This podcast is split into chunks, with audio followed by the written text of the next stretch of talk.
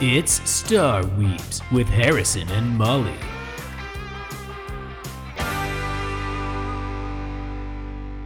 Molly, what, what, when I say the Killers, right? Like the Killers, the band, the mm-hmm. Killers. Mm-hmm. What song do you think of right away? When you were young. Damn it. What did you have I a was saying point? Mr. Brightside. To, no, you had a point to make. Okay. I had a point to make here. Oh, it's all ruined okay. now. Here's here's what's here's what's happening though. Okay, Guitar Hero three. Uh huh. When you were young Mm-hmm. is on there. Yeah. Played Guitar Hero a lot when I was younger. Okay, but I, all right. So I'm going to ask the general audience then, the general public of the United States of America, uh, and the world. Why not? You know, let's include the rest of them too. Mm-hmm. When I say the Killers, the band, what song do you think of? Mr. Brightside, right? Okay. Right. Yeah, that's what they're gonna say. I mean, I only know like the three songs that are popular by them. So like Mr. Brightside would have been the second one. But, But- it's just when you were young is like my But like Mr. Brightside is like by the numbers the most popular killer song, and it's still like one of the most streamed songs oh, every mean- single year. yeah. And I'm like, it's the Killers. Like to me, like it's like their worst song. Like Oh, they're really? I uh, not not that it's. I'm not saying it's a bad song. I'm just saying the rest of their stuff is so good. Why is this one the one that got famous? I don't know. It pisses me off so much. Probably just because. it's probably because like drunk people can sing it at a bar and like you I don't mean, have to be good. It's pretty it's pretty good like karaoke yeah, type song for sure. it's not bad. But I'm just like, oh man, I wish that I, w- I wish that like it's like run for cover. There's Spaceman. Have you heard Spaceman? I have not. Stormmaker says it ain't so bad. The Dream Maker's gonna make you mad. But the Spaceman says, everybody look down. Ooh. It's all in your mind. I don't actually don't know if those are the lyrics. Oh, it's just what you hear. well, you know. I I'm I like That's the thing with killer songs is like you know you go through like five different versions of what the lyrics are. There's Oh, the I first see. time you hear it and you just basically get all the consonants and vowel sounds down, but you don't actually say any words. And then it's like then you start to listen to it enough and you're like, okay, I think I know what the lyrics are, so you sing it a little bit. And then one day you're finally like, I wonder what the lyrics are to this song. So then you go and look them up and you're like, oh my god, I was way off. I it's very situational and it usually only happens when I like am listening to like a song that like triggers this kind of memory, but I'm like I love all of the like gibberish lyrics that I used to come up with whenever I was listening to songs on the radio when I was like a little kid because it would just be like that is those are not the no, words. not even close. And the reason that you don't know the words is because they're like adult words or like something Yeah. that you don't even know what is conceptually. You're just like making up something in your mind. uh one band that's really uh blink 182 i feel is really guilty of that Mm-hmm. you know i think not that they're intelligent or using high vocabulary words or anything like that but it's just they're just like I'm gonna sing my song it's just like i don't know what any of this is but i like it well anyway guys welcome to our podcast Welcome to Star Week. Welcome to Star Weebs. We're going to be converting. First, we were a Star Weebs podcast. Uh, then we turned into the Emperor's New Groove podcast. Now we're bringing it all the way back to the Killers podcast, Yep. where we only talk about Mr. Brightside every single week. We're gonna go through like one line of the lyrics every week, and that's we're just gonna spend it. way too much time dissecting it. Coming out of my cage now, what do we think that means? I think it uh, refers We- to the and- conflict in the Middle don't- East don't in the come to a mid two thousands. Don't come to a conclusion too quickly. We have like an hour to drag this out, bud. All right, we have we have some fun stuff to get to today. Mm-hmm. Uh, so I made you watch a really fun episode episodes of Clone Wars. Mm-hmm. And I got to experience your favorite anime, Haikyuu. yeah. Hi Haikyuu. Haikyuu, yeah. Haikyuu, because you got to get the Y in there. Haikyuu. Yeah, it's not. Haikyuu. It's not, It's not the form. haiku. Of, it's not the form of poetry. It's the Japanese word for volleyball. which sounds a lot like the word for The form of poetry. Yeah. but it's different. yeah. Because it means volleyball. Uh, but before we get into uh, the stories you went through today, let's talk a little bit about some some fun uh, news, some news in the pop culture world. Some stuff. Uh, so this, I did see this headline earlier, and I thought it was really funny. The Black Panther sequel, Wakanda Forever, halts production as Letitia Wright continues to recover from an onset injury.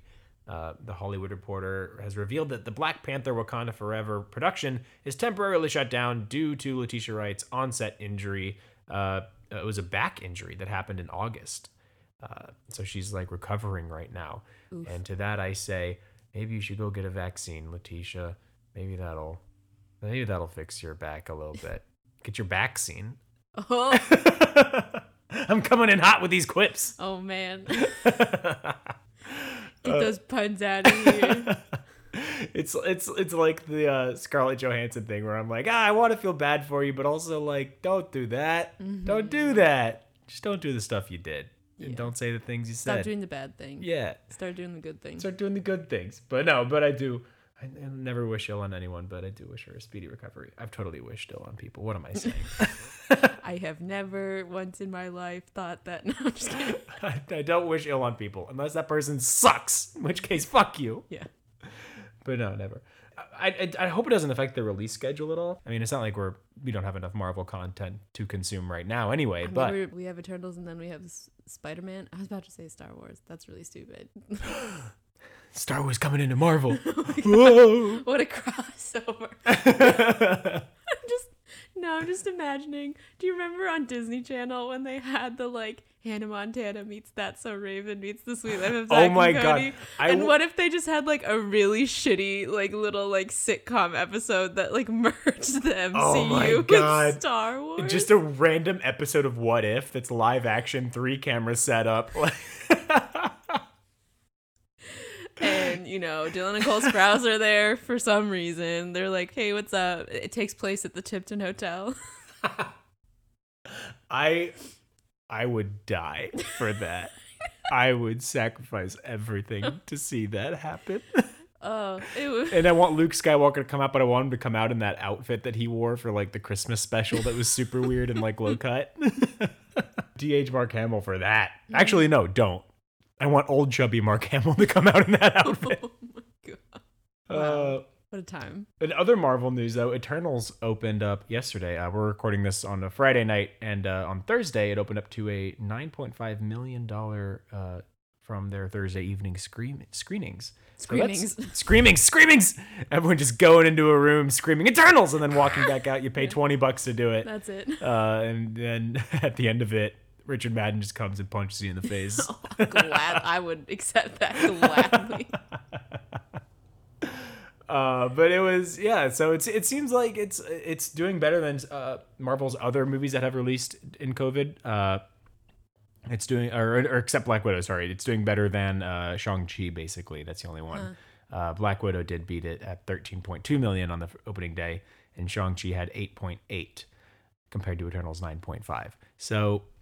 You know, this is by no means going to be a flop. I know a lot of people are rooting against it for various reasons. Mm-hmm. I kind of just think that I'm I'm like I don't really care. I, I'm I'm seeing it tomorrow. Gonna see it tomorrow morning. I'm tomorrow also morning. seeing it tomorrow. yeah, Uh, separately. so We're not I seeing will. it together. I'll pass judgment yeah, I'll wait. once I've seen it. But I will say I know some people who have seen it early, just f- friends, and they were like, "Not that great." So it wasn't that great. I still think it's just funny conceptually with the whole like they're like, yeah, we're protecting Earth, and they were like, This I'm dude- sorry, were you here? Well, they're protecting Earth. They said like from the deviants. I know, but it's like they had to write that in, otherwise they'd be like, I'm sorry, were, did you, pur- big purple guy with the glove and the stones? I'm sorry, I just want, I just want to make sure that you knew that that happened, you know? and they're like, oh. So, oh, that was Sunday, right? I was out of town. I'm Oh, sorry. dude. Uh, no, I was like, I was on totally- vacation, and I came back and I was like, was "What my- happened?" That was my day off, so I totally missed it. Aw. oh man, dude. Man, if, but if I were there though, if I were there, that would have been a very different outcome. So different. Yeah, we would have been. Instead they were like, "Oh yeah, no, he wasn't a deviant," and I'm like, "Fuck you, dude." Why are you being judgy about who the fuck you could fight? They're like, "This isn't a problem," but this other thing that's a, this other thing's a problem apparently. Bad. Yeah, these other guys are so much worse than Thanos. Oh my god. Also from the they're like, "Oh, we get orders from big space creepy dude." Um, and what I'm if he got snapped? Then what? Yeah, I don't know, but I'm like, is it just gonna be like space eternal bureaucracy where they're like, I'm sorry, literally, there's too much paperwork. Like my hands are tied. I can't stop Thanos. I just really don't want to file that form. I Yeah. don't want to do it. Do not make me do it, Deborah. you're gonna put it in my inbox. It's gonna stay there. It's never gonna go in the outbox because I just don't have the energy to fill it out. Just gonna sit in my drafts. Yeah. Uh, all right, and some Star Wars news. We got a Book of Boba Fett trailer. Finally, I've been calling. I've been or not calling. I've been just wanting it for so long. I'm so excited about this. Boba Fett is my favorite character in Star Wars. I think. I mean, I don't know. Maybe he's up there. He's up there. Uh, but yeah, there's a lot of cool stuff. There was a voiceover, like he was talking to some character at the beginning of the trailer. I'm not sure who it was. I'm not sure if it's someone from the show's past. I'm not sure if it's a new character. Hopefully, it's a new character. I'd like to see. I would like that this uh, this show to be very self-contained. You know, I would love to just see more Boba Fett. We really didn't get that much of him before.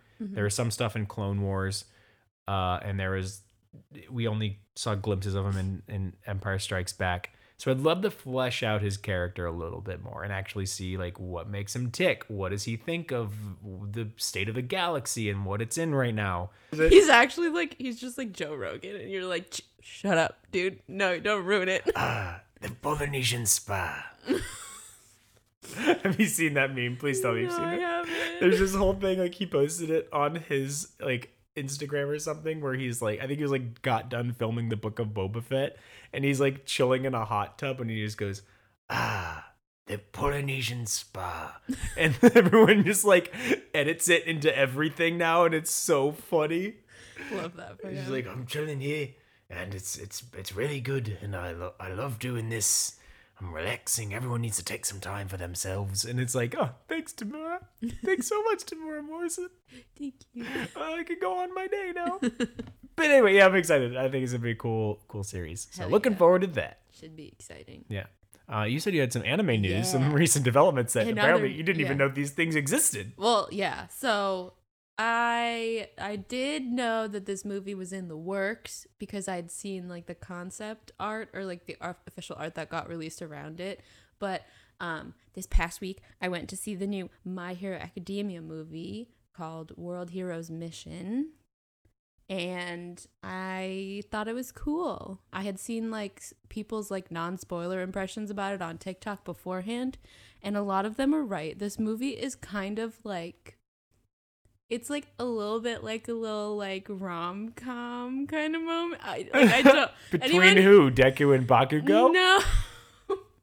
no, Please? it's like not not to like get, into like too much but like deku and this new movie only character end up like on the run. So there's like a there's like a like a road trip montage where they're like trying to get to like this border of this country. And there's just like a lot of like fun shenanigans and like back and Sounds like Logan. between the two characters and it's kind of just like i don't know. People were like it's a rom-com and i'm like i get that but it's like at yeah at the same time it's like anti-terrorism because there's like a terrorist group that they're trying to stop but like whatever As most uh, YA plot. stories are. Yeah, yeah, yeah. but it's pretty good there were there were new like stealth suits that they made for midoriya bakugo and todoroki um but they only we love a stealth suit. they only use them for like the first five minutes of the film and then That's how all stealth suits go in movies and comic they're books. so cool looking though. They There are! were probably lots of like they could have just been you they like they they like went through all the trouble of making them. And they were it's also like it takes place internationally. Like they're in a different country. They're in like a fake made up country. Is this like Secret Wars for My Hero Academia? I don't know what Secret Wars Like is. it's kind of like the whole thing of like the uh Avengers. I think I could be butchering this, but like the Avengers, they all this is where they get their stealth suits. Basically, um, they like infiltrate a lat. What's Doctor Doom's country? Latveria. I want to say is Latveria a real place? Uh, Because he lives in a fake Latvia place. is a real place. It's but Lat- I think it's Latveria. I think that's his like home country that he just like kind of owns and you, like uses the population to make Doom armor and fun. stuff. Uh, yeah, I think the whole thing is like they were like infiltrating that and like they had to like go and stealth and stuff because they're like we're going through borders and and we're not supposed to be here and we don't have our passports. Ooh, don't let the TSA know. So we got to be sneaky with our stealth suits. Mm. So, but so that's the thing. Like they didn't. They're called stealth suits. They don't use them as stealth suits. Like the the movie opens up. It's really funny because it's like there are a bunch of teams in a bunch of different countries, and all the other teams are just in like regular outfits, and then then the just the trio gets stealth suits. but uh at least to like from what i remember. But like they they're not trying to like sneak in because it's just like all of this because it's while they're interns which happens later. I won't say for who because that's a spoiler for you i guess because they're like it's like this whole agency. They're like all going in to like infiltrate this base that they had information about and they're not being sneaky about it. They literally like bust the doors down and they're like going in. So i'm like why even call them stealth suits? Like why only use them once if they're not even necessarily just for like stealth purposes? Just use them the whole movie. I think they're cool this is just me upset because I wanted to see more of the stealth suits because I thought they were fun. They all had hoods on them and they're all really silly and it's fun. They can just be like Assassin's Creed and they pull up their hoods and like you can't see me, you don't know who I am. they they like pulled up their hoods, jumped out of a plane, and then they landed, and then they like put the hoods back down, and I'm like, why? I just want answers, and For I want more awesome stealth scene where they jump out of the plane, that's why. anyway, other than that, I thought it was fun, but I'm Fun- very fun easy to please. It's a fun Just little romp. romp. All right. Well, that uh, so that's our news for the week. So let's get into our stories. Uh, who's going I first? You think want- I'm first. Oh, I am so excited to hear your opinion on this arc. This is truly one of my favorite arcs, and it is honestly very crucial to the story of Ahsoka. So we will get into that uh, when we get to that. But It's right now, the seeds are being planted. Yeah, no, it was pretty fun. So I watched season three, episode episodes fifteen through seventeen, which is the Ghosts of Mortis arc. So Mm-hmm. they never actually say that that's where the place is called in any of the episodes, but I guess the place that they end up is called Mortis. Yeah, I, I don't think they say that. They're just like this Re- place really? is strong with the force. They might have said it like once, maybe they they might have said, it. Maybe I missed it. but I yeah, I I always knew that it was Mortis. Probably because I like looked up some of the stuff on like just, Wikipedia and then it the knew random space, mysterious space. S- mysterious diamond. space diamond. Yeah, yeah, yeah. That's what I called Yeah. it. You're not wrong. Um, but anyways, so just for a little recap of what happens in these episodes. So uh, the Jedi Council receives like a 2,000 year old Jedi distress signal. And they're like, that's weird. So they send Anakin, Obi Wan, and Ahsoka to like check it out. Um, they go to the coordinates um, at the same time as like Rex and, the, and a bunch of clones, and they're like talking. And then Rex is like, "Where are you guys?" And they're like, "We're right here. What are you talking about? Where are you guys?" And then they get spirited away into the mysterious space diamond. There's a yeah, there's a mysterious space diamond. Yeah, it just they- eats them. they see a mysterious space diamond, and then they all white out, and then they w- wake up, and their and they had has to pay the the space diamond 280 Poké Dollars. um they wake up and their ship is landed and now they're on basically it's just pandora from avatar there's a bunch of floating rocks and i'm like where are You're the blue people Wrong.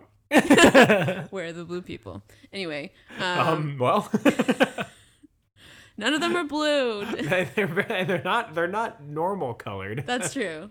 So they like get out of their ship and they're like what the hell? Where are we? Like i can't even figure out where we are. And then they meet this like glowing lady and she's like hello my name is daughter. And they're like okay. And she's like come with me. We've been waiting for you. And they're like what? And so they start following her and she's like i will take you to him and we're like can we get a name for him too like why do you have to be so mysterious um because His like name. Oh, what if he just she said like it's Joe? i Oh, oh, Joe. Okay. Joe, ah, Ah. why'd you say so? Why'd you say Joe? You make the best pizza in the galaxy. I can't wait to meet Joe. Get myself a slice of za. We're gonna have a time. time. Um, so they start following her. She's like, he will have the answers to all your questions. And they're like, okay, sure. I'm like really confused. I So honestly, anything. So anything good. to get some answers. Um, so they're following daughter. A rock slide happens. They get separated. Anakin, Anakin and daughter end up on one side, and Obi Wan and Ahsoka end up on the other. They like s- like the daughter is like, "You're in danger, Anakin," and she's like, and he's like, "Okay," and she's like, "So I'm gonna leave you here alone. I gotta go talk to Okay, someone." bye. Hope you don't die. like, okay, sure, he's in danger. Um. Anyway, they all I'm in danger. Yeah. they all end up at this like monastery place and they essentially end up meeting like these like manifestations or like sources of the Force manifestation. I don't know, but like We'll get into it. there's father, daughter, and son, and they're Force wielders. And yeah, those are just their names. They're just father, daughter, and son. The daughter represents the light side, and the son represents the dark side. And they're Fun like, fact, by the way, I don't know if you picked up on this, but the son is voiced by Sam Witwer.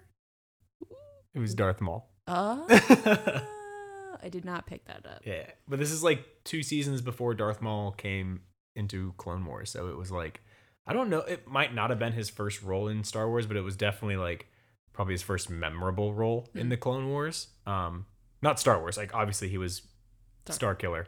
Yeah. Um, before that, but uh, but in Clone Wars, I think this might I have been his first like mem- really big memorable character in Star Wars. So Hmm. fun stuff. I see. Love me some Sam. Ooh. Um, so they they like meet up and then this father guy is being like real creepy and like I know about your life kind of stuff. And he's like, Anakin, you're the, I want to know if you're the chosen one. And Anakin is like, why do people keep saying that? so Anakin ends up meeting with this father guy while Ahsoka and Obi-Wan are just fumbling around somewhere on the planet. Um Anakin There's a lot of fumbling around. There's a lot of fumbling planet. around. Let's be real. this Um, whole thing is like very surreal. yeah father the father guy is like i'm gonna give you this test and that's how we'll figure out if you're the chosen one and anakin's like what and he's like don't worry i'll help you it's open notes don't worry about it um so But I didn't study. you didn't say there was gonna be a test, Mister Father. he like wakes up he wakes up because this was like some weird long convoluted nightmare because he's like oh god i didn't study um And I don't have my pants. oh no! no fire lord ozai you're not wearing any pants um anyway, he's like, "We're gonna do this test," and Anakin is like, "Okay, I guess." And he's like, "Come with me into this room," and I'm like, "You're being very trusting of strangers right now, Anakin." um, so they're in this like arena type area, and then um, and Obi Wan and Ahsoka get like swooped in by daughter and son. Son looks like a bat demon, and the daughter looks like a hippogriff, basically yeah, or a Griffin, or yeah. They're like holding um Obi-Wan and Ahsoka at like opposite sides of this like arena. It kind of looks like a yin yang kind of like the floor kind of looks like yin yang a little bit like that kind of design. And then father is like, "You go you can only save one of them." And I'm like, "Oh shit." That's rough. Um and then I was like, oh no! yeah, I was like, "Oh is no. Obi Wan gonna die? happened?" Yeah. And I've And also then- made you watch like future episodes with Ahsoka, like after season three, so it's like very clearly she's not gonna die here. it was just really funny because I was like, oh wow, what are these stakes? Oh geez. Um, but Obi Wan is like, save Ahsoka, like she's the future, she's a teacher, you know, save young people, that whole thing. Yeah, like, yeah. Put someone's like oxygen mask on before your own, or no, put your own. it's about your own It's the opposite of that. Shit. Um, Because if you pass out, then who's gonna help the kid? there. anyway, um, and I, like I was, me- I was like, he's gonna like he's Anakin. He's really fucking selfish. He's gonna try to save both of them because that's one he's he is. selfish and two because he's like the chosen one uh Well, yeah, that's what this the planet is like so strong with the force like his connection here and his and his powers specifically are like incredibly amplified which is hilarious because I'll get into this later. But he like keeps he gets his ass kicked a lot in this arc too, and I'm like, aren't you supposed to be the chosen one? You're well very yes easily he's very good but also like but they're also like a, a step under gods at the same time so they're more, but it's just really funny because they're they'll more- just like fling him away, and then he'll just be like a lump on the but ground. also like they're like they're definitely more powerful. I would say than I think. Some people might come at me for this, but I think that they are each individually more powerful than Anakin. Um, I think he's like getting up there with them as he like unlocks his potential further and further in this arc. But the only reason that you know they are not galaxy and universe breaking characters is because the father like says, "I imprison them here. Like they are stuck here." They well, yeah, that get was my thing because he like the way that I'll get it. I'll get into this, but so they find out that Anakin is the chosen one because he does in fact save both Obi Wan and Ahsoka, and then Father is like, "Hey, I got a job offer for you. What do you think? Do you want to have my job because I'm dying? Um, Do you want my kids? can you see? I'm gonna die. I need someone to like be their like." live-in nanny forever. what do you think? Anakin becomes Mary Poppins. oh my god. Just a spoon. Anyway. Just a spoonful of lightsaber helps you kill all those younglings. And Anakin's like, um, I got a wife, but he doesn't say that. But he's like, uh, I can't stay here forever. What are you talking about? Um, but so like one of my reasons why I thought he was supposed to be able to like take on the two chil- children, quote unquote, was that he's supposed to be like the next father. So I thought he was like already pretty close to being on the same level as father. So he should be able Yeah. to take them. But I guess if he I has think like he's a, he's approaching them. more to go, then he could be weaker than daughter and son. I think it's it's I think they're just like particularly vulnerable to the force, you know, and like his connection to the force is what their weakness is cuz like you can see he like I'm jumping ahead a little bit, but like, you know, in that moment with Obi-Wan and Ahsoka, mm-hmm. he's able to like reach out and grab them and like the kind of this mental way and make them bow to his command. right. But then when he confronts the son later in the episode and like swings at him with a lightsaber, he's just like blocking it with his hands, like he doesn't even give a shit. So it's like, it- so I think like physically they are stronger than him, but in terms of like actual connection to the Force, that's where he's on par with them. Got it. Yeah. Okay. So father's like, "Do you want my job?" And Anakin's like, "I'll, no, thank you. I'm gonna pass." Um, and then father's like, Ugh, "Fine." And then they're like, "Okay, so if that's all, then we're just gonna go." Um, so they get on their ship to start leaving, and then son shows up. And he's like, "Hey, you can't leave. I want to take advantage of your power. So, see ya." And then he you gonna do grabs he grabs Ahsoka and then he like jumps out of the ship. and then Anakin is like, fuck. so they gotta my friend. chase after him. You got my friend.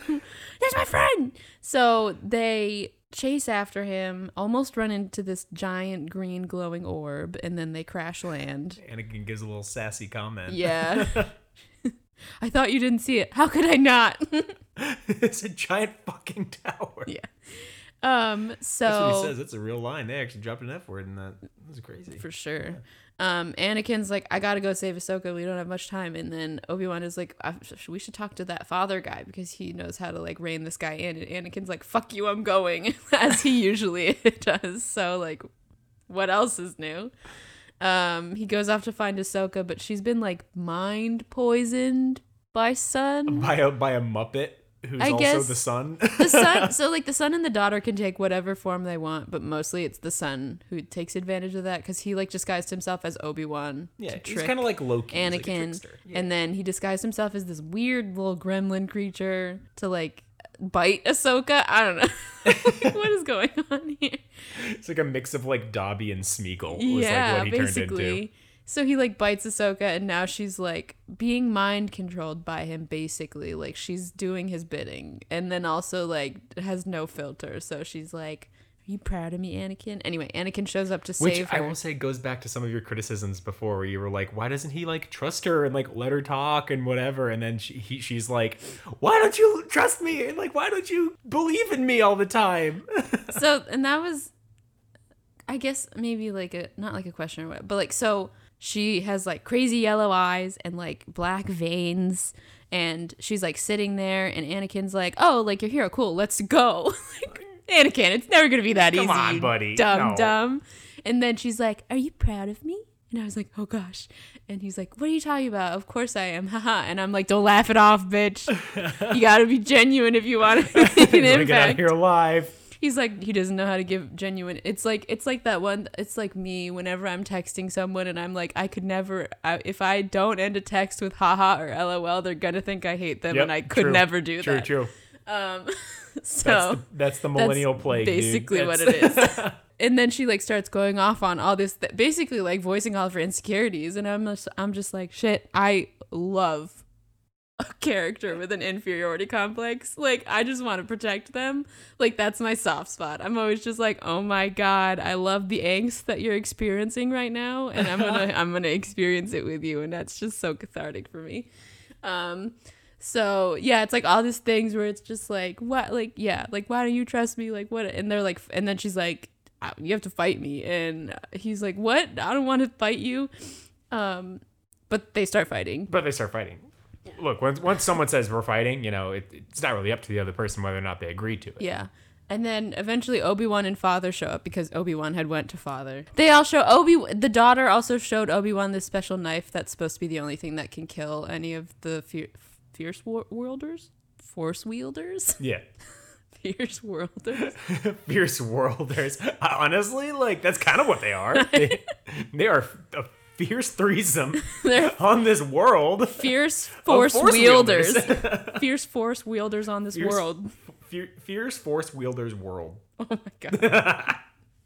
anyway, they have this special special fancy knife and somehow like they drop it Ahsoka gets it and then hands it over to Son because she's still like mind wa- like brainwashed and It's not Ahsoka. She's not responsible for any of these actions. She's She's, mind controlled. fine. and then the son is like, he has some major daddy issues, and he's like, yeah, I don't like how you contain me, blah blah blah. And so he goes to stab the father, but then the daughter is like, no, and she like jumps in the way, and she gets stabbed instead. So she's dying, and they're like, what the fuck? And then son is like suddenly. really sad. And i'm like oh so now you have like feelings of like compassion and shit? And he like flies up into the air and he's just gone for a second so they can have a little moment with daughter while she's dying. So like she's dying in there and then anakin's like doing his whole thing where he's like no i don't accept this reality. And i'm like shut the fuck up and you better accept this reality because it's the reality and it's your fault bitch. I just love the fact that the, the father is holding his dying daughter and is like, My daughter. Oh, I love you so and much. anakin's in the he's corner like, being a whiny baby. Can you save my friend? Can you save my friend? Well, no, he's he's also he's he's also just like no, like there has to be something you can do to save her, and I'm just like Anakin, can you just accept that like you can't save everyone, buddy? But in No, he can't. That's the point. That's the point, Molly. He can't know, accept that. I know it's just the He will same go to old any measure story. necessary. It's the same old story every time. Um, but That's Star Wars, baby. Let's go fly in a, in a trench to blow up that thing. It's a circle. um, in daughter's like last act of life, she like Anakin does some weird force wielder shit, and he like touches daughter's forehead, and then he touches Ahsoka's forehead, and then Ahsoka's fine. I don't think it was him doing it. Like he definitely didn't do it. It was like the father like using him as like a conduit for it. Well, yeah, but Anakin was the one actively touching Yeah, yeah, yeah. yeah. the It two yeah. foreheads. yeah, yeah. and then Ahsoka's fine. And then father's like, okay, y'all need to y'all need to get out of here. like son is off the rails. And if he is able to use your ship to leave, he will. So you guys just take that and get out of here. Yeah. So the ship is busted because Anakin crash landed it. And so Ahsoka's What trying to fix? He's it. just crashing everywhere. And then Anakin is on his his his regular bullshit and he's like I'm going to go you know I just I have to go back and make sure like 100% sure that father wants us to leave. Like I just got to if he tells me to leave, I'll leave, but I just want to make sure that there's like nothing I can do and I'm like, "Oh my god." Uh, On one hand, I'm like, "Can you just can you just leave?" But on the other hand, I'm the exact same thing. I'm like, I can never do anything unless I'm 100% sure that other people are okay with me doing make it. sure he doesn't get mad at me.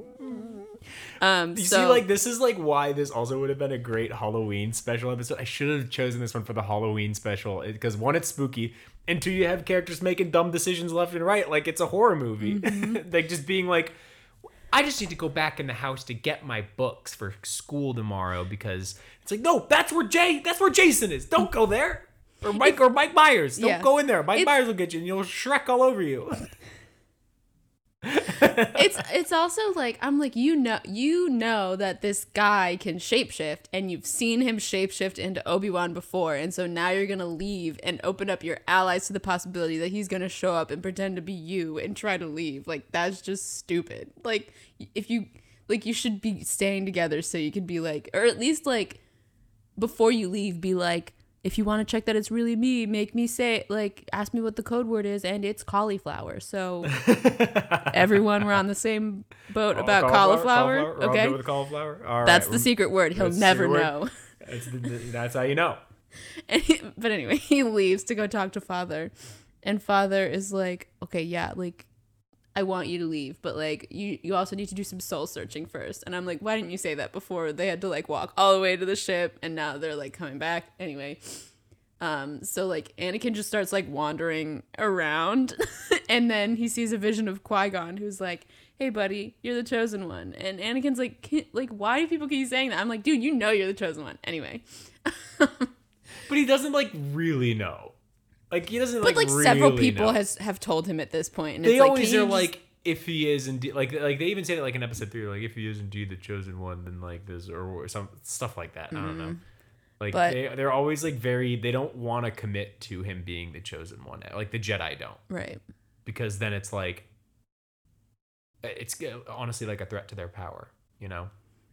So he sees Qui Gon, who's just like, yeah, like you need to continue your soul searching. Basically, like Anakin's like, so what do I do? Do I leave or do I kill the son? And then Obi or Obi Wan Qui Gon is like, you don't do either. And I'm like, that's entirely unhelpful. um, and then he's like, but you'll find answers in. If you go a little bit further, there's a place that's like powerful in the dark side. So he goes to the well of the dark side. Dun dun dun. Dun, dun, dun. Which is also, like, basically how just- sick is that they got Liam Neeson back for this? I know. I was like, Liam, right? he's here. Isn't that so cool? It's. I mean, he only had a few lines, so it probably wouldn't have been that hard because he, totally wasn't like did it on super a cell phone, involved. yeah. Yeah. And they, but like, I was like, that's so fun. I will say that's not the only time he comes back for Clone Wars. I'm just saying. I'm just saying. It's not the only time. Um, so he goes to the well of the dark side, which is just a hole in the ground with lava in it.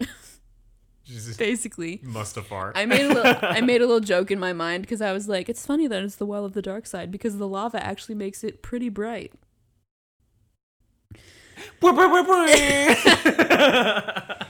Anyway. um, Son is down there, like, of course. He's like, hey, what's up? Do you want to link up? You want to team up? I have a plan to destroy the Jedi and the Sith. And Anakin's like, no, like, I'll never join the dark side. Like, what are you talking about? And I'm like, Anakin, never say never. You can't commit to that. You can't commit to that, buddy. It's just so funny. He's like, I would never, under any circumstance. And I'm like, okay, sure, Jam. I would never, under any circumstance, ever do. Wait, what's that? yeah. Who's I can say my wife? Yeah. Hey, you guys have cookies? I'm there, dude. So the son is like, how about this though? And then he shows Anakin his future, like all of it. And Anakin's like, oh, really?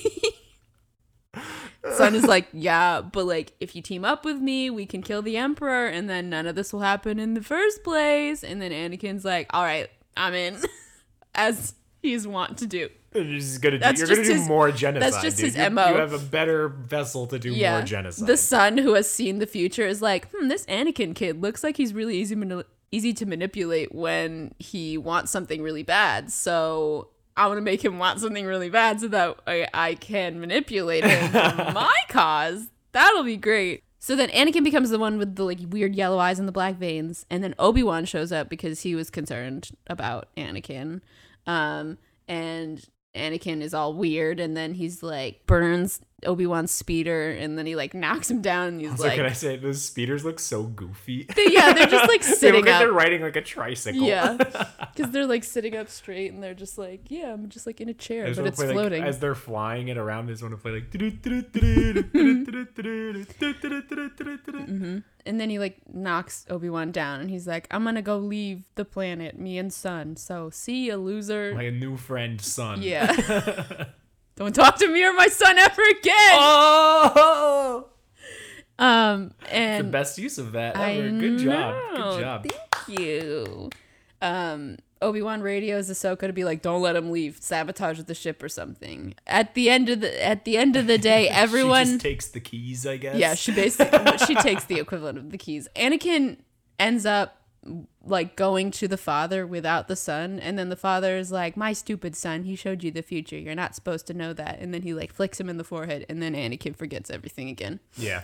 Um, and then that wakes that wakes Anakin up, and Anakin's like, "What the hell happened?" And then the father's like, "He showed you your future, but you're not supposed to know that." Anakin's like, "Oh, fair. That's fair. Yeah, that makes sense yeah. to me." And it was really funny because the whole before then, I was like, "Is he gonna like know his future and then still also like double down do it. and that'd be wild. Um, obviously, he didn't know his future going into it. Otherwise, The Revenge of the Sith would be like a weirdly different movie. Um, and then he just liked killing all those kids. he's like, you know what? I like my future. I'm excited, in fact. um, so It's like office style interviews where he's like, you know, when uh, this when the son first came to me with the idea of the dark side, I thought this guy's crazy. But as time went on, you know, it just uh, started to grow on me a little bit. So I started embracing it. You know, I accidentally killed my wife, and here I am. I just got this badass suit of armor, and I'm blowing up planets left and right. So feeling pretty good about I think myself. it's pretty sick. And I gotta say, I have brought peace, justice, and uh, democracy to my new empire, and yeah, feeling pretty good. Your new empire. So father and Anakin team up to try to kill the son, and they do it through emotional manipulation. It's actually pretty rough. This like That's rough, buddy. the the father is like, I gotta kill. Like I I got. There's only way to, one way to end this, and he takes the knife and he stabs himself. Yeah. And then son is all, all of a sudden sad about that, and I'm like, you were trying to kill him. You tried to kill him like twice earlier. I wanted to do it. like why are you so sad all of a sudden? Well, And it also like it limits his power, and basically it. Yeah. yeah so like this the father is like yeah the only way that i could hinder you is that like through me because i hold some of your power. So now i've weakened you. And then the son is all sad. And then the father like pulls him into a hug and he's like i always was proud of you or whatever. And then anakin stabs him in the Stabs back. both of them. i'm Like, like, he just went a little too hard with it. i was like oh, oh my god that's so awful. You're like you didn't need to say it like he was already not paying attention to Anakin. I don't think you needed to like twist the knife further by being like, I'm proud of you, and then have him know that you betrayed him. Like that's pretty rough. Well, Um, I, I think it also fits into like Anakin's character too, especially when it's been established in Clone Wars, because like we, we we already made you watch the arc, the, the Obi Wan and Satine like beginning of of that Mm-hmm. Yeah. uh, relationship, and in like one of those episodes, it's like. They're you know they're on the ship with like Obi Wan and Satine. They're like, oh, you can't kill me. Like Yeah. like if you do it, like you're betraying the Jedi code or whatever. And if you do it, like you're betraying your pacifism vows. So who's gonna strike themselves as a cold blooded killer? And then Anakin just fucking murks the dude, Mm-hmm. and he's like, what? He was gonna kill us all. Like, yeah, so I killed duh, him. no brainer. I love So murder. it's like very same thing. Where he's like, yeah, fuck it. Like this dude's already dead. He already stabbed himself. He's hugging the guy that's gonna kill us all. We'll just kill them both. yeah, I mean, They're already fair. dead. I don't Um, care. but yeah, so now all I'm three. not of saying that's how you handle situations, guys. I'm just saying how that's how, Anakin that's how Clone handles- Wars Anakin Yeah. handles this. Um, so all three of the force wielders are dead. So now the trio is like, all right, we can leave now. But then before they get the chance to, they all white out again, and then they wake And I up. have to pay 400 Poké Dollars. Yes, I already made that joke, but I will continue to make it.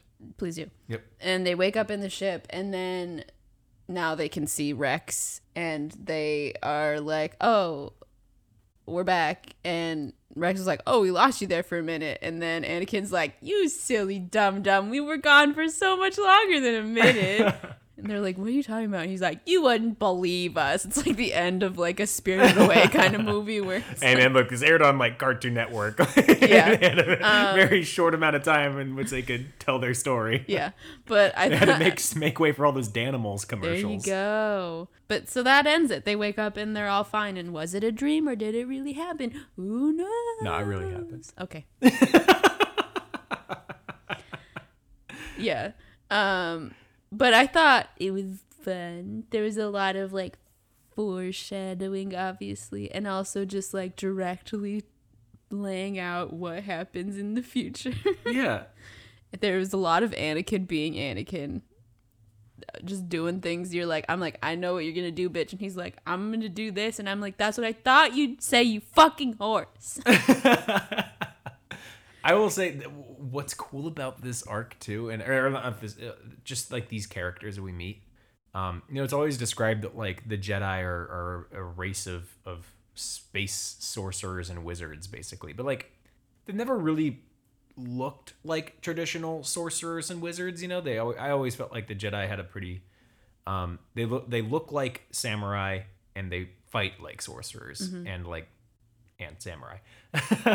but uh but this was like the first one I'm like these feel like true like D&D sorcerers, you know? Like these feel like old school wizards and sorcerers like it's because having a none of them have swords. One is because none of them have swords. Uh, and also like all their powers are like they have big flashy lights to them. Uh, They shapeshift. they they're shape shifting and they're like they have the garb the garb right that's the word for clothing right Yeah. they have the, they have the garb to match it and, Daughter like- actually reminded me a little bit of Yue from Avatar: The Last Airbender. yeah a little bit. She's just walking around all gl- like post moon spirit Yue, like all big and floaty and celestial. yeah yeah yeah I could see that uh she could she could probably turn into the moon if she wanted to She could if yeah she she probably to. could Too bad she died. Too bad she's fucking dead now. Oh, uh, all three of them are dead. Mm-hmm. Uh, but yeah, but I, I think that I was just watching it. and I'm like, these feel like like in oh, and the father looks like Merlin. I'm like, these feel Mhm. like sorcerers and wizards, and that's really cool. These feel like like somehow the Star Wars galaxy left these three in the past, you know, and we're like uncovering these old wizards and sorcerers. So I like I like that. It was a fun little choice for art direction Mm-hmm. and uh, character design. I thought that was pretty cool as well. Oh, there was also I left out like a whole part where like all three of them at the same time had like force visions of people trying to tell them stuff.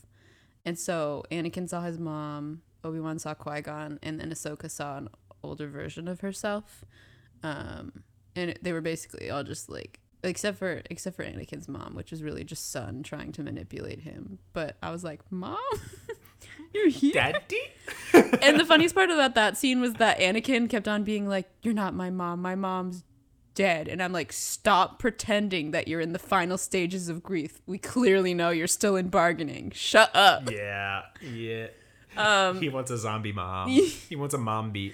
you, you you have not reached acceptance, my guy. Just let go. Except you can't. um, but yeah, like like Obi Wan saw like Qui Gon, who like was doing his Qui Gon thing about like oh like, whatever. But then he did noodle arms. then it, uh, older Ahsoka was like, "Be careful! If you keep following Anakin, you might die." and she's just like, "What are you talking about?" And I'm like, "She's right." She's kind of right though. Don't do it. Don't do so it. maybe you should like listen to her. Anyway, just food for thought.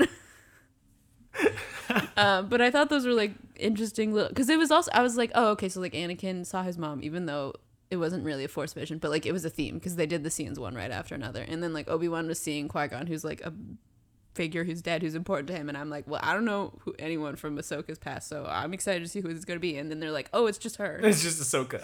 but older. All right, understandable. I get it.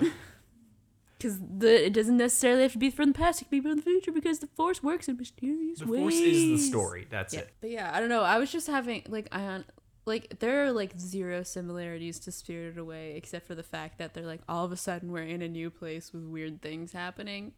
But I kept on thinking about Spirited Away a couple of times. 'cause I was just, just waking up as if everything is fine, or like like the way that work like the way that it works where like they come back and like the the car is like overgrown and dusty and has leaves on it and they're like wait what the heck we didn't feel like we were gone that long and then it was like the reverse Where they were gone. where for- they were gone for like a week or Yeah. not the, the, everything feel like it happened was like so probably quickly like it was probably three like a, three to five days or something. something like that Yeah.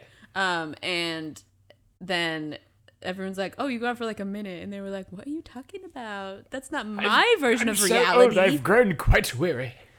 but I thought it was pretty nifty, a nice little self-contained story. Yeah, it is very like they s- set it up in the vaguest way where they're like, "There's a transmission, transmission in space. Mm-hmm. Gotta go get it. Gotta Obi Wan, go Anakin, and Ahsoka, it. go get it. All three of you have to go. It's very important that Very all important three that of all you three of go, you go. so that we can do this fun little test for Thanks. Anakin. The Force works in mysterious ways. Yes. oh.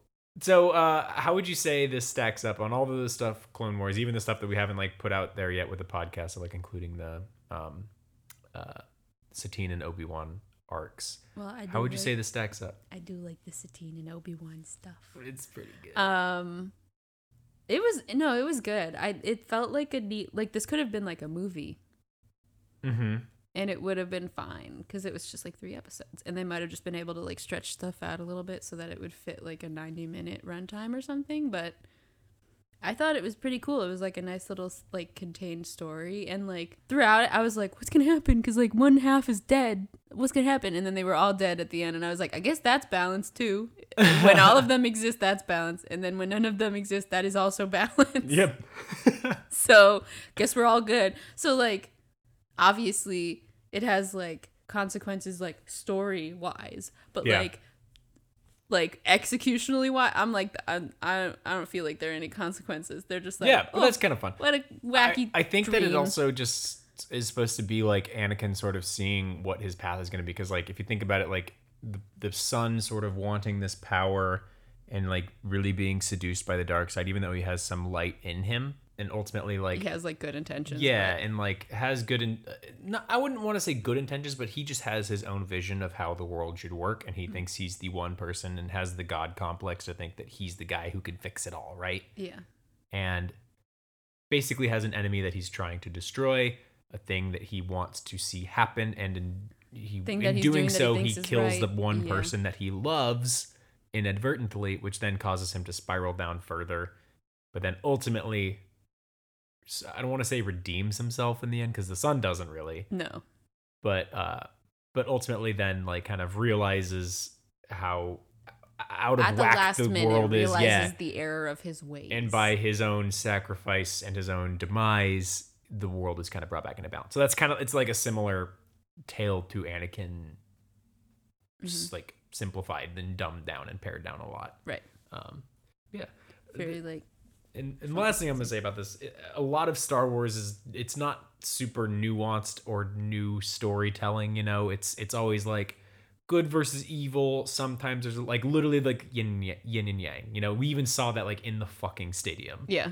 But it's like the way that these very simple ideas, and this is why I love Star Wars, the way these very simple ideas are just like shown and are given some subtlety just makes it that much better. And I think that, like, you know, the scale on which you see the yin and yang, the whole like visualization and like the scale at which he's like, grap literally grappling with dark and light in mm-hmm. one struggle. And i'm like that's so cool. And it just it makes this easy easy to understand story just feel like bigger. And you can like add your own little layers and like you said earlier like your own head canon and kind of what you see going on in there and interpret that for yourself a little bit. And i, I like that a lot. I think another part of it, I just like to think because people are like, because I mean, honestly, the way I I'm like, there's Clone Wars Anakin, and then there's Hayden Christensen Anakin, and they're two completely different characters. Yeah. Um, but I feel like there might have been, as it was, like there were people who were probably just like, I just want to know, because he seems like such a different character. Like, how would this Anakin, this version of Anakin, react to knowing what he would eventually do? Because like a part of it is that the entire time you're watching, you're like, I know what you're gonna become, and I know what you're gonna do, and that's really sad because I care about you as a character.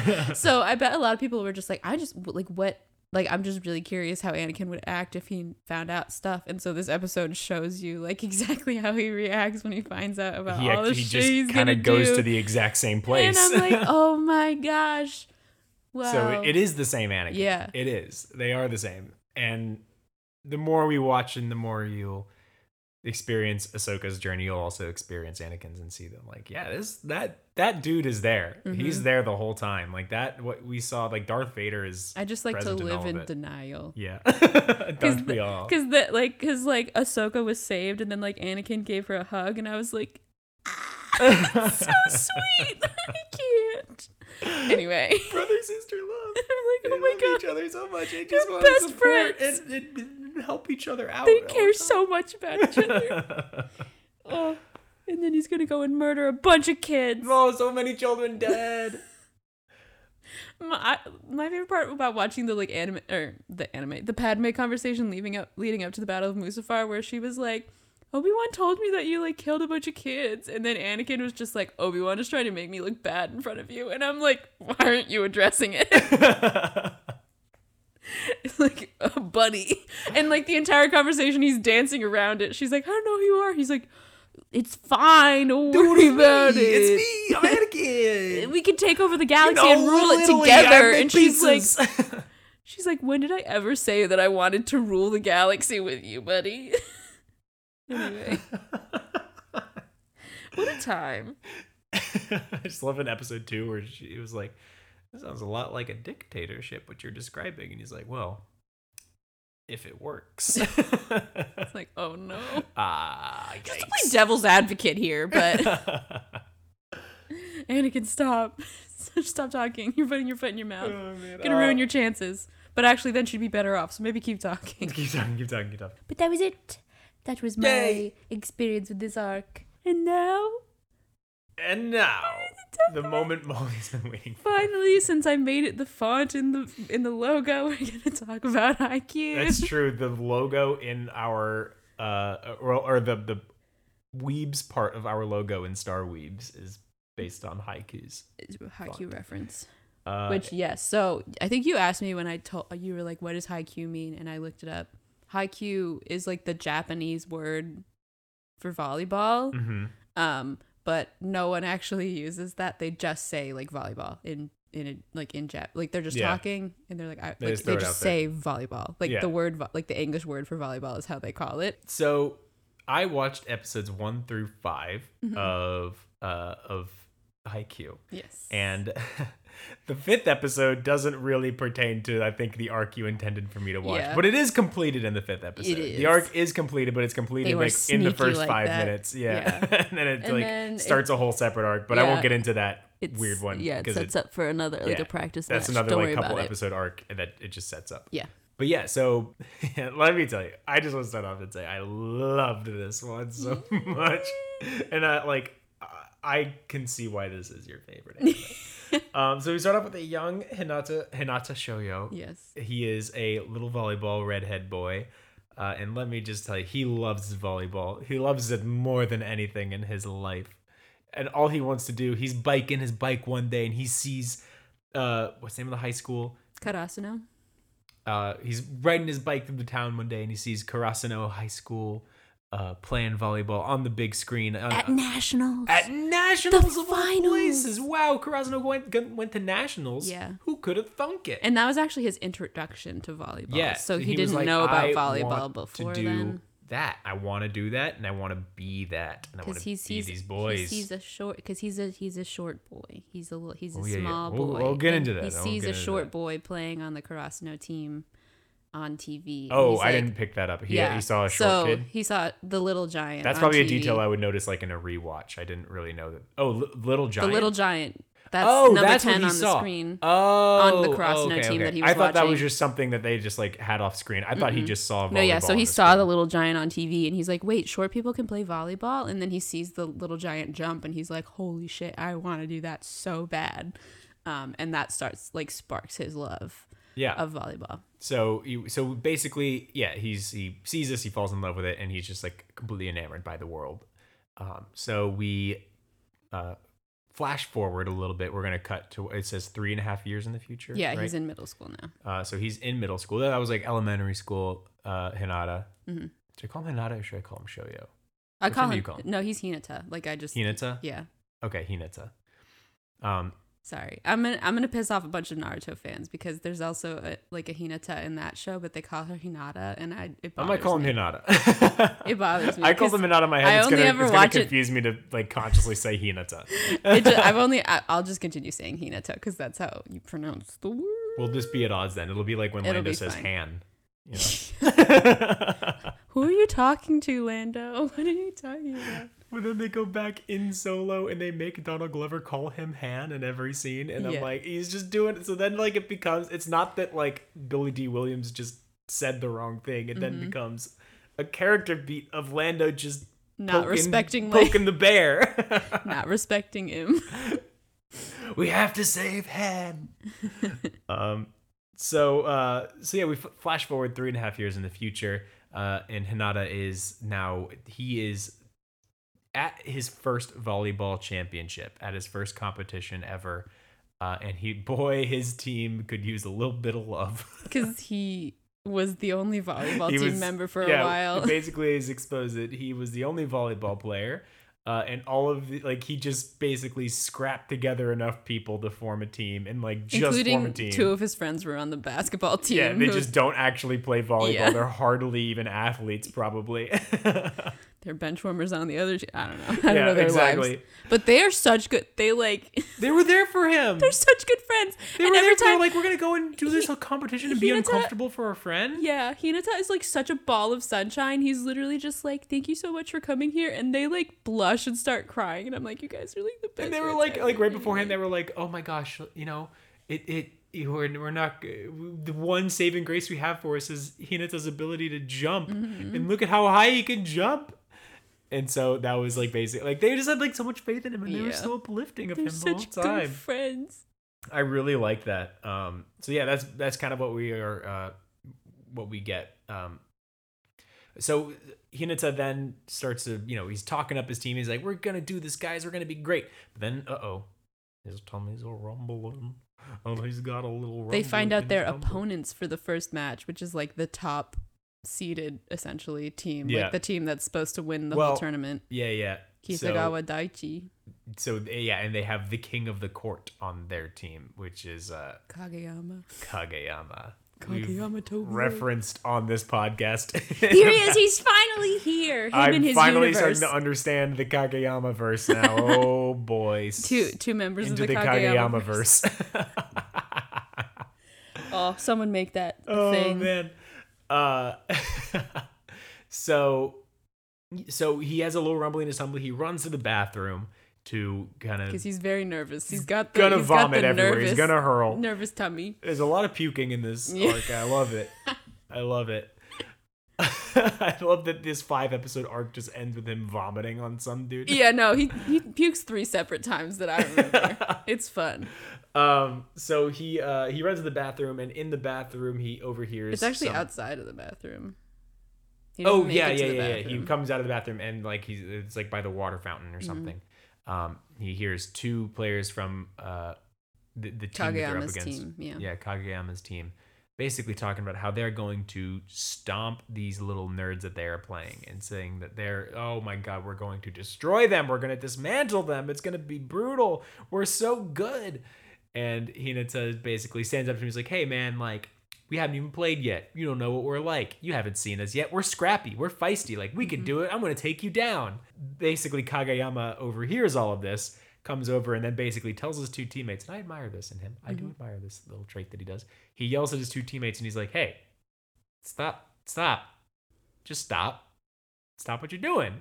This is annoying." No, he did a little ruder than that. He's like, "Y'all are bench warmers." You yeah, well, th- then he said fucking he said like, "Don't coast off the success of your school." Mhm. He's like, "You got to earn it for yourself. Like you you can't trash talk until you've like, you know, you've earned the right to trash talk. yeah, Uh, like you haven't done anything yet. Like Mhm. sit down, and shut up." And Hinata's like, "Wow, like that was really cool. Like thank you for doing that." And he's like, "Hey, you still suck too, kid." And he's like, "And I'm gonna beat you. I'm the king of the court. I'm Kageyama. What are you gonna do about it?" Hinata's like, "We're gonna win." I don't actually. I don't think. I don't think Hinata says thank you. I think he's just like, you know what? I like. We're still gonna be. We're do, do everything that It was we like can. it was like admi- like admiring him. yeah. He was He's like, whoa, he's scary. Yeah, exactly. Yeah, he like he like looked up to him for a moment there and thought that this was like a really like nice gesture, but it turns out that's just kind of how he is to everybody. He's very deadpan. Yeah, he's very deadpan. Uh, and he was like, "Hey, like same goes for you, dude. Like you shouldn't be out here like talking a big game like when you are clearly going to get your ass kicked." Which spoiler alert, they do. Oops. they get their ass kicked. Um, so yeah, then the game starts, uh, and we get into uh, Hinata's team versus Kageyama's team, uh, and it's it's really bad. It's brutal, and Hinata's he's staying chipper through the whole thing, Such a and he's like sunshine. really just trying to support his team. He's like, "We got this, guys. Like it's not over till it's over. We haven't lost yet." That's kind of what he keeps saying, Mm-hmm. and.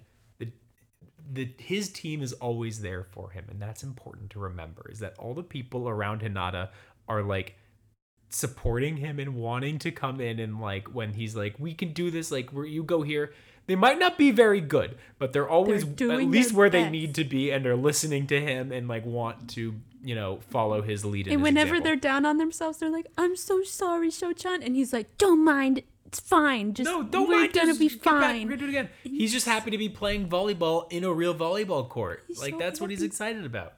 Um, and there there are a couple times and this is where we start to realize how good Hinata might actually be uh, there are a couple of times the ball is set up pretty perfectly, and Hinata's able to get to it and like actually spike it down on Kageyama's team at a rate that they were just not prepared for. They were not prepared for him to be as quick and be able to jump as high as he can and be able to hit it like the beast that he is. Yeah. So yeah, like he he gets a, a couple of spikes that get blocked, but they're all like, "Oh my god, he!" But they're like, so "Whoa, high." hey, that that almost didn't get blocked." Like, and then a yeah. rogue set goes in the wrong way, so no one is blocking him, but he ends up there because he's so quick and spry. So spry. and that's how he gets like a surprise point But I like how they said he just basically has spider sense.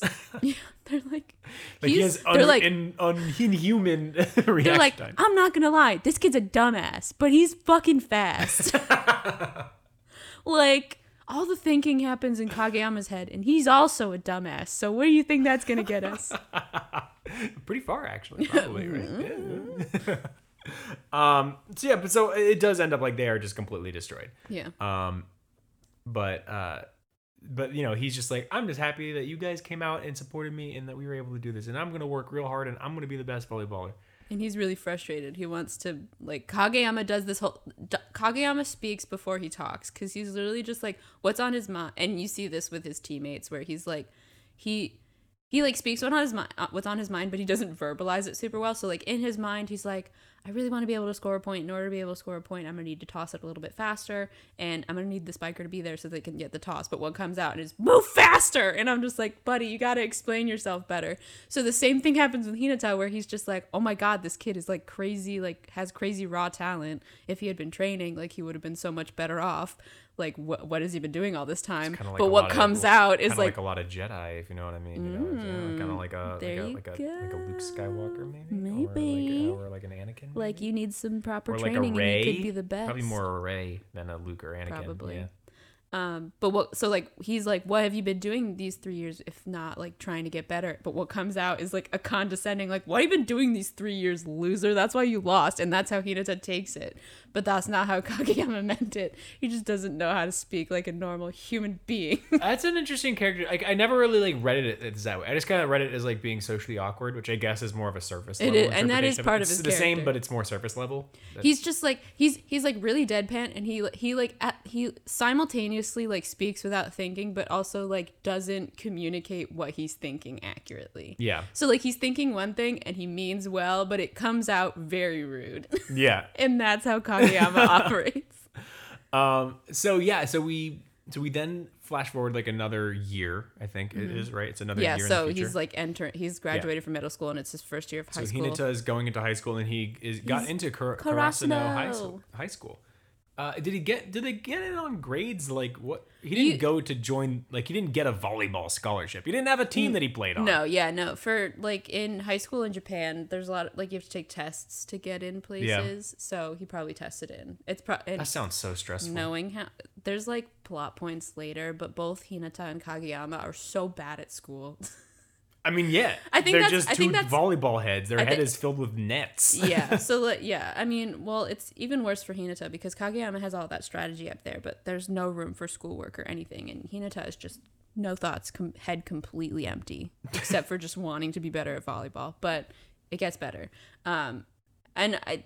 I think that's why Kageyama didn't get into Seijo, which is the school that they're about to fight, uh, or fight, go up in a Yeah, they're practice just match. gonna fucking give them swords and backyard they're gonna fight. tussle. They're just gonna stab Um, each other. I think he like failed the test to get into the school that he was planning on going to, and that's why he had to go to Karasuno because he's they never say why he got rejected? Because I thought it kind of is the character points that are unveiled later that he, they said they didn't want him. No, I think he. I think he literally just didn't test it because he's stupid.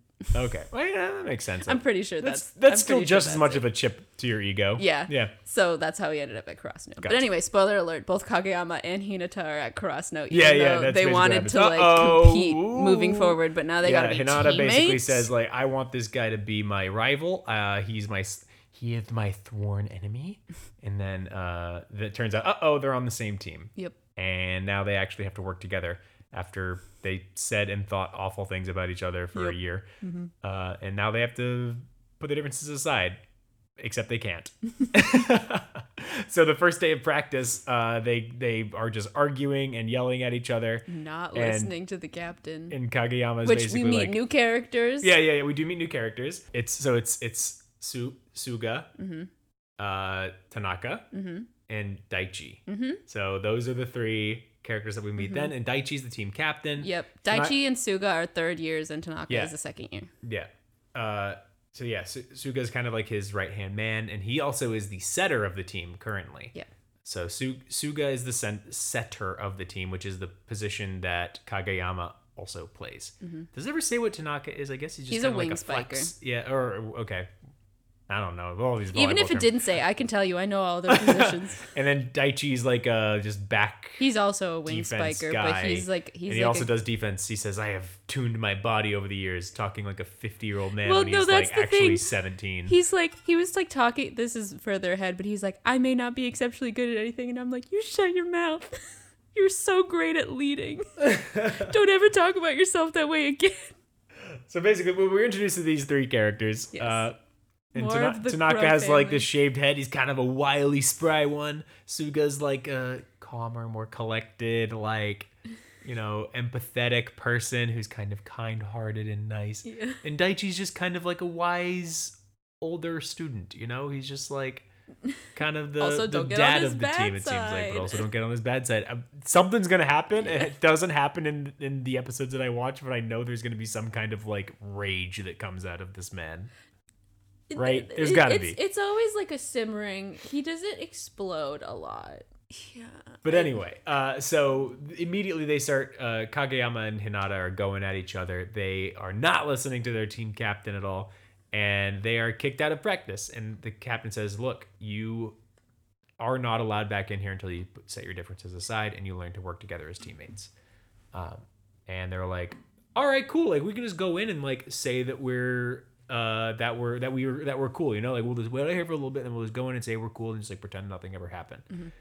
And then they do that, and they're like, "We were good. We're teammates now. We're fine." And then Daichi opens the door, and he's like, Really? "Are you sure about that?" And then Kageyama's like, "No, Shit, I would hate working with this scrub. no, I would never want to work with this guy. He sucks." Um, what? Jeez, what an asshole. what an asshole. So uh, they so they're like, "All right, well at least you're honest." They're like, "Wow, I can't believe you just spoke your true feelings like that. That's crazy."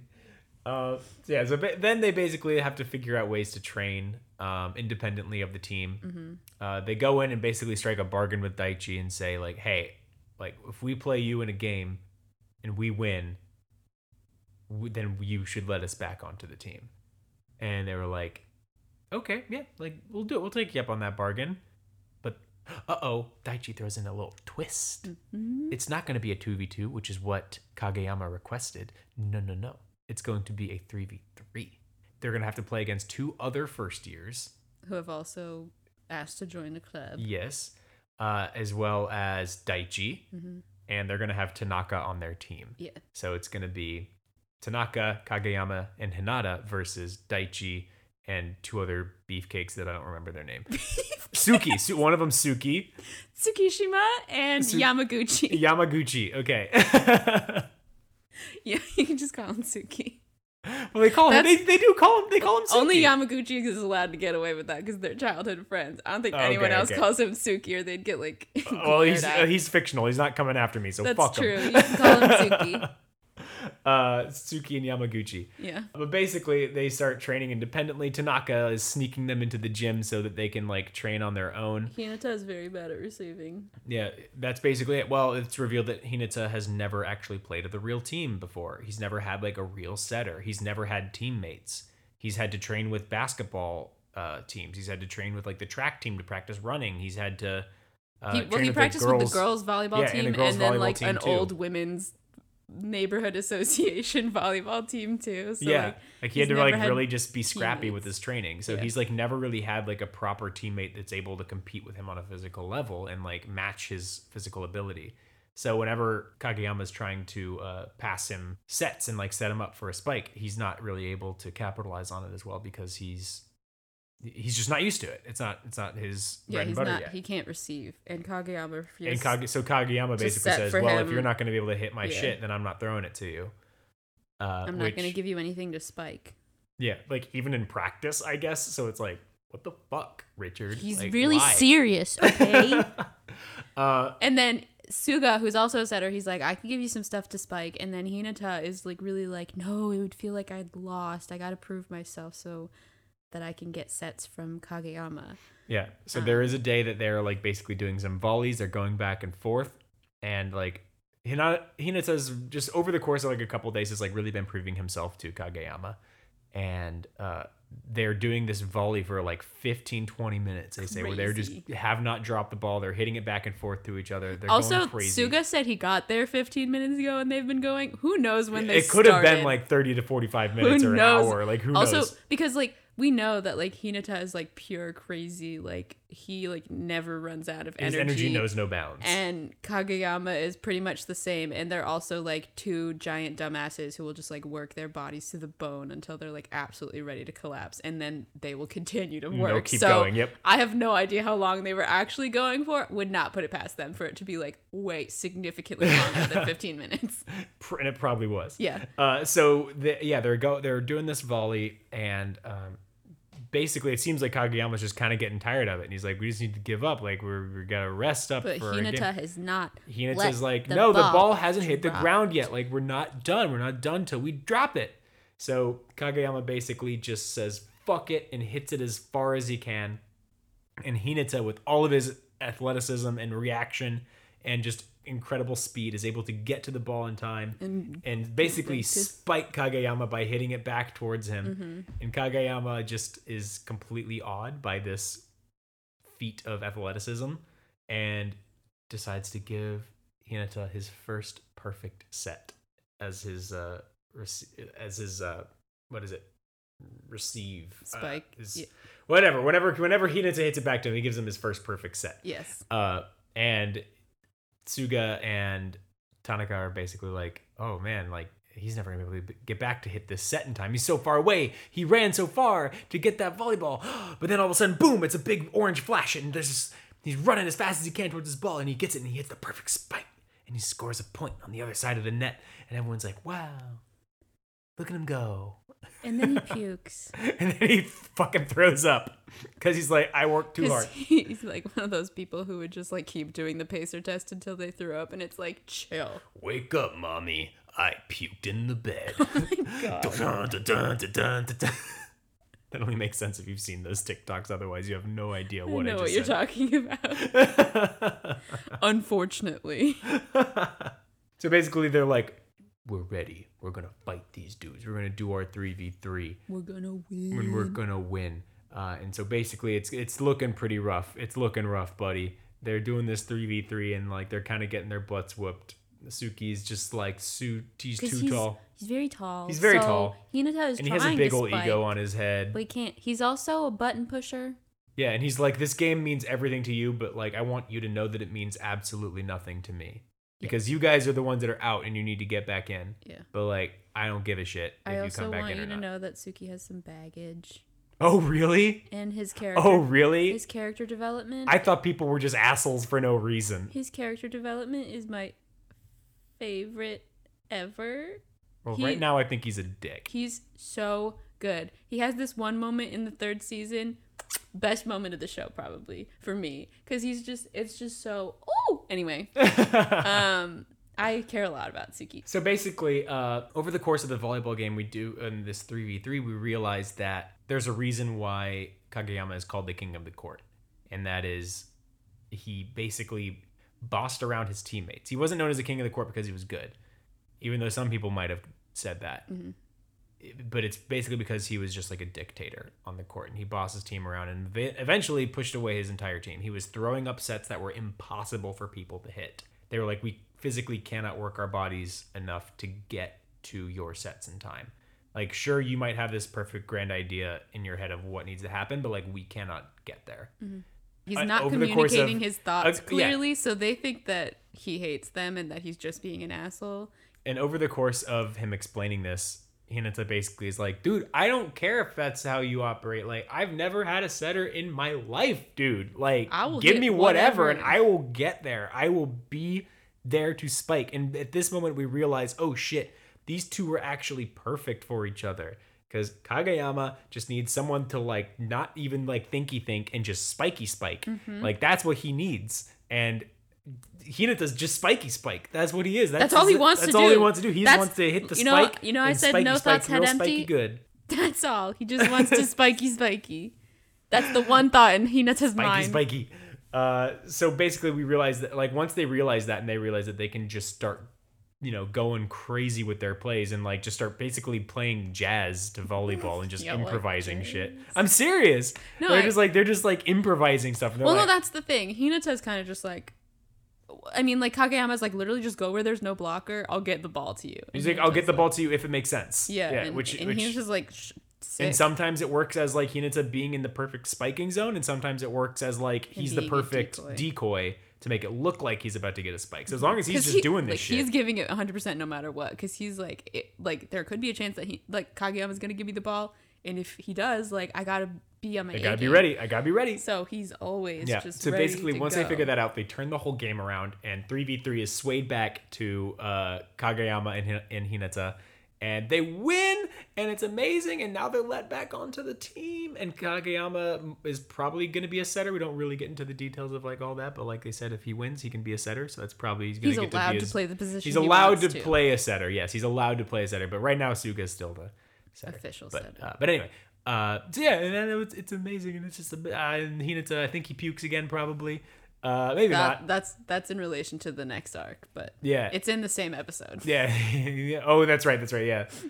And he- let's just say he pukes there anyway. Yeah, let's just does. retcon and say yeah, he sure. pukes. He pukes at the end of He pukes at the end of every episode. He's like, oh, Uh, and yeah, and uh, oh man, it was just really good. I I really liked these episodes. I just have like some observations I wanted to get into, Mm-hmm. and I want to say like I feel like this story starts off at a place, um, that that Free will like eventually get to. You know, it feels like a weird spiritual successor to like at least from what I've seen of the two anime Mm-hmm. of Free, where they're like trying to start up their club and like get it off the ground and like kind of deal with like some of their uh, so like I, the way that he's stepping into this team already, I'm like I can feel, you know, the same energy as Free, but it, this just feels like a couple years in the future, a little bit. yeah. So You know, that's just where I he's like like, I want to build up my swim club, and then he Hinata's like, I've already built up my volleyball club, and here we are, and we suck.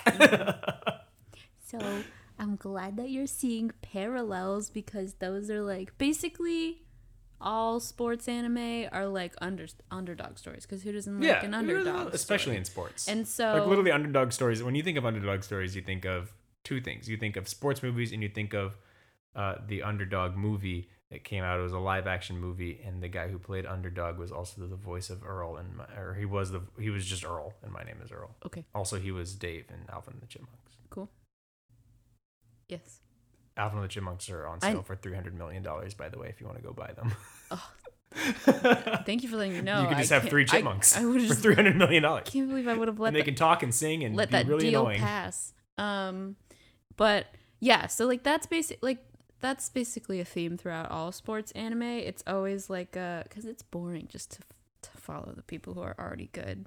Um, not to say that I don't love a competent character. We love a competent character. That's we. That's why we have Kageyama. He doesn't have a lot of development skills wise.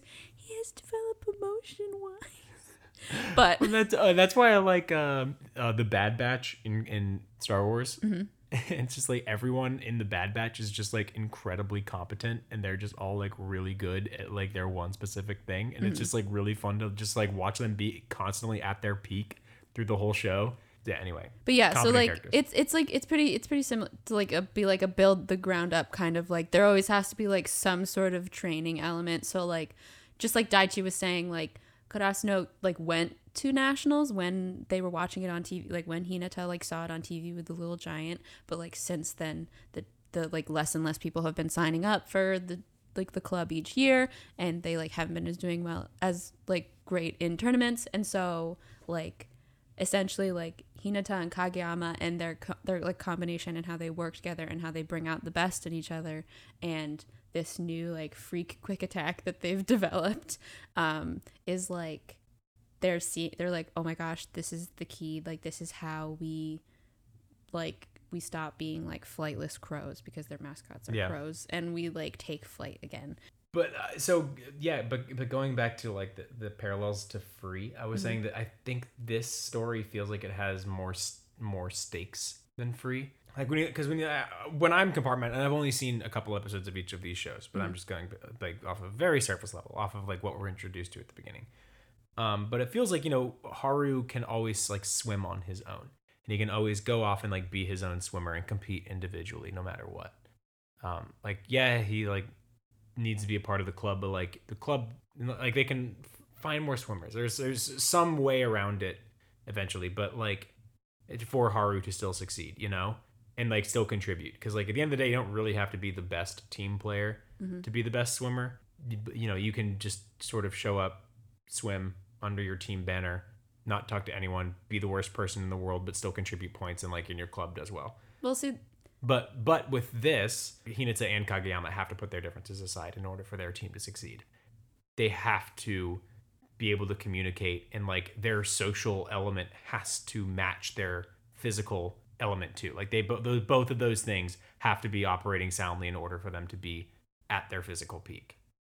Like I think that so in that sense it's like you you are feeling the drama all around, you know? Like you are like this thread is consistent through the sports scenes, through the social scenes, through the emotional scenes, like everything. It's it's there's one through line in that sense, and that's really really cool Yeah, that to be makes able to sense see it like to me. manifest. Yeah, individual versus team sports. But I would say that similar to Kageyama's arc, and this might just be a product of me not having watched as much of Free as I have because I've seen all of it. But Har- Haru's journey honestly mirrors Kageyama's a lot more. Where, like I said, he's a competent character. Like you said, he's Yeah. already he doesn't like he swims good. He's fine.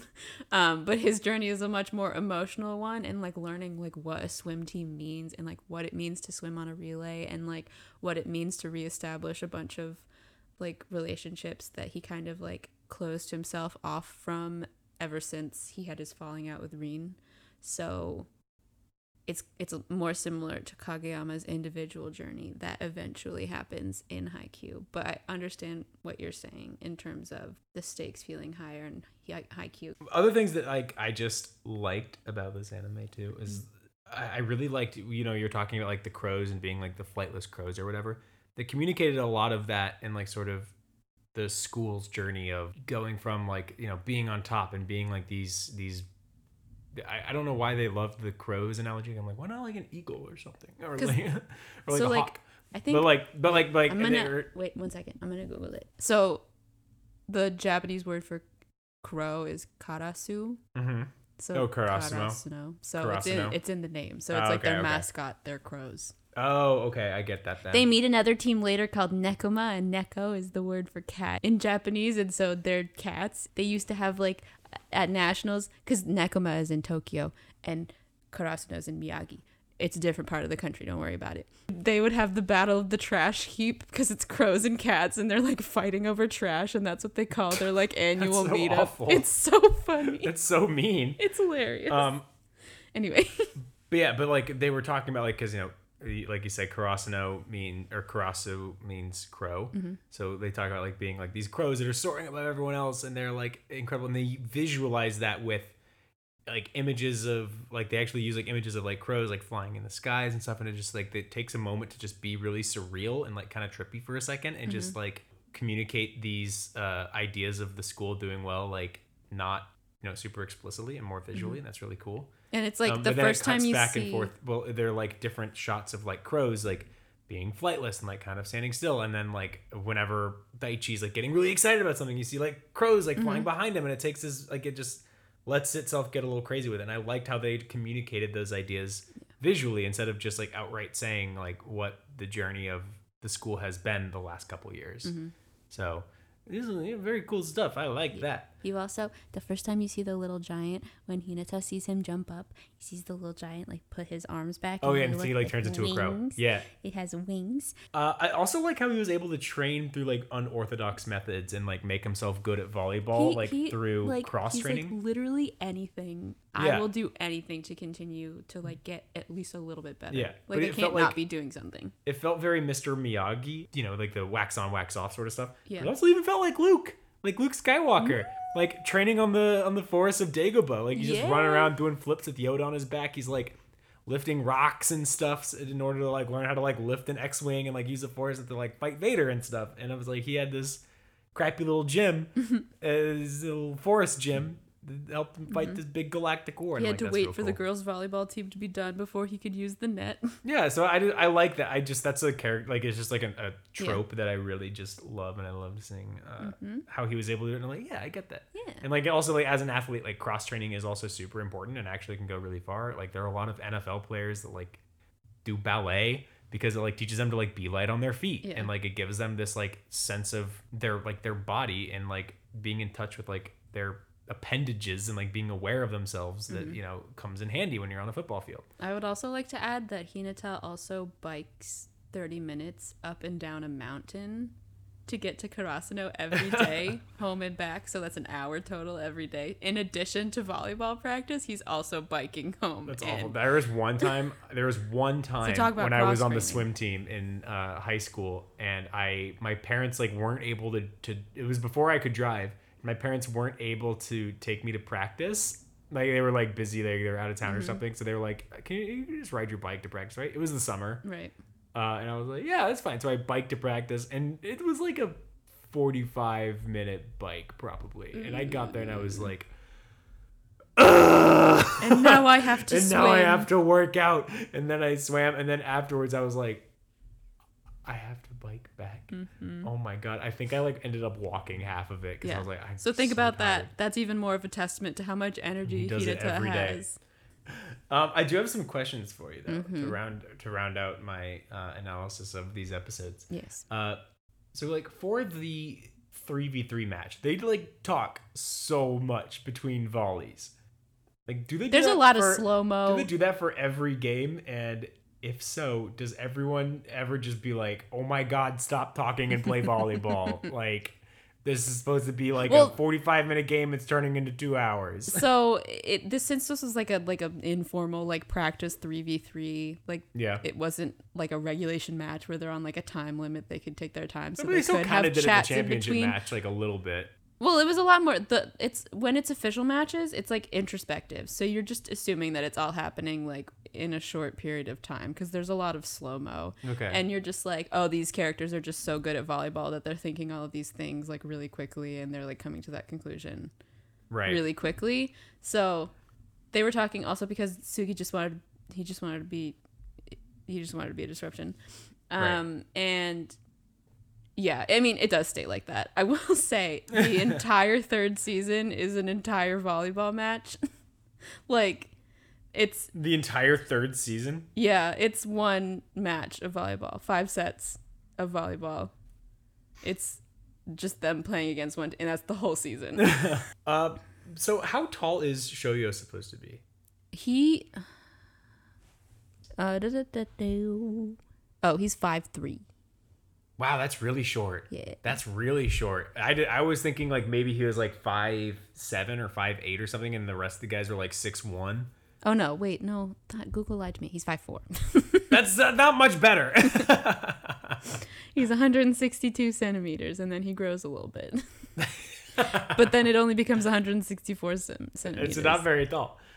Um, also, do it uh, without spoiling too much. Do any of his old middle school friends ever come back in the future? They come to watch one of his tournaments. Oh God, Those- are best friends. they like come in, and it's so cute because I guess I guess they hadn't like kept in touch that much. So like they see Hinata and they're like, "Oh my god, Cho-chan, what's up?" And then Kageyama walks up wearing the same team jacket, and they're like, They didn't know. "Wait." Yeah, no, they like didn't. It's like a really funny little moment where they're like, "You guys are on the same team? How do you do that?" And then they have to leave, and then Hinata and Kageyama like walk off bickering, and then the two like friends are like, "They'll be fine." And it's like a cute little. I'm like, "This is the best thing ever." anyway, that was totally wicked.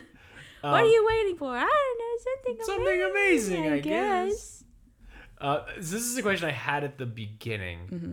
And I think it's one that is supposed to slowly and does kind of slowly get answered over the course of this arc, and it might be answered more so like in the future too. Mm-hmm. Um, but why does Kageyama like hate Hinata at first? Like, why wouldn't he immediately identify him as like the perfect teammate and be like and like he's so analytical and like so one track mind like thinking about the best volleyball plays and and scenarios like why wouldn't he look at Hinata and be like oh you're you have the energy to hit my spikes. Like that, the second that they- played a match against each other, he should have recognized like this is the teammate I need to play with.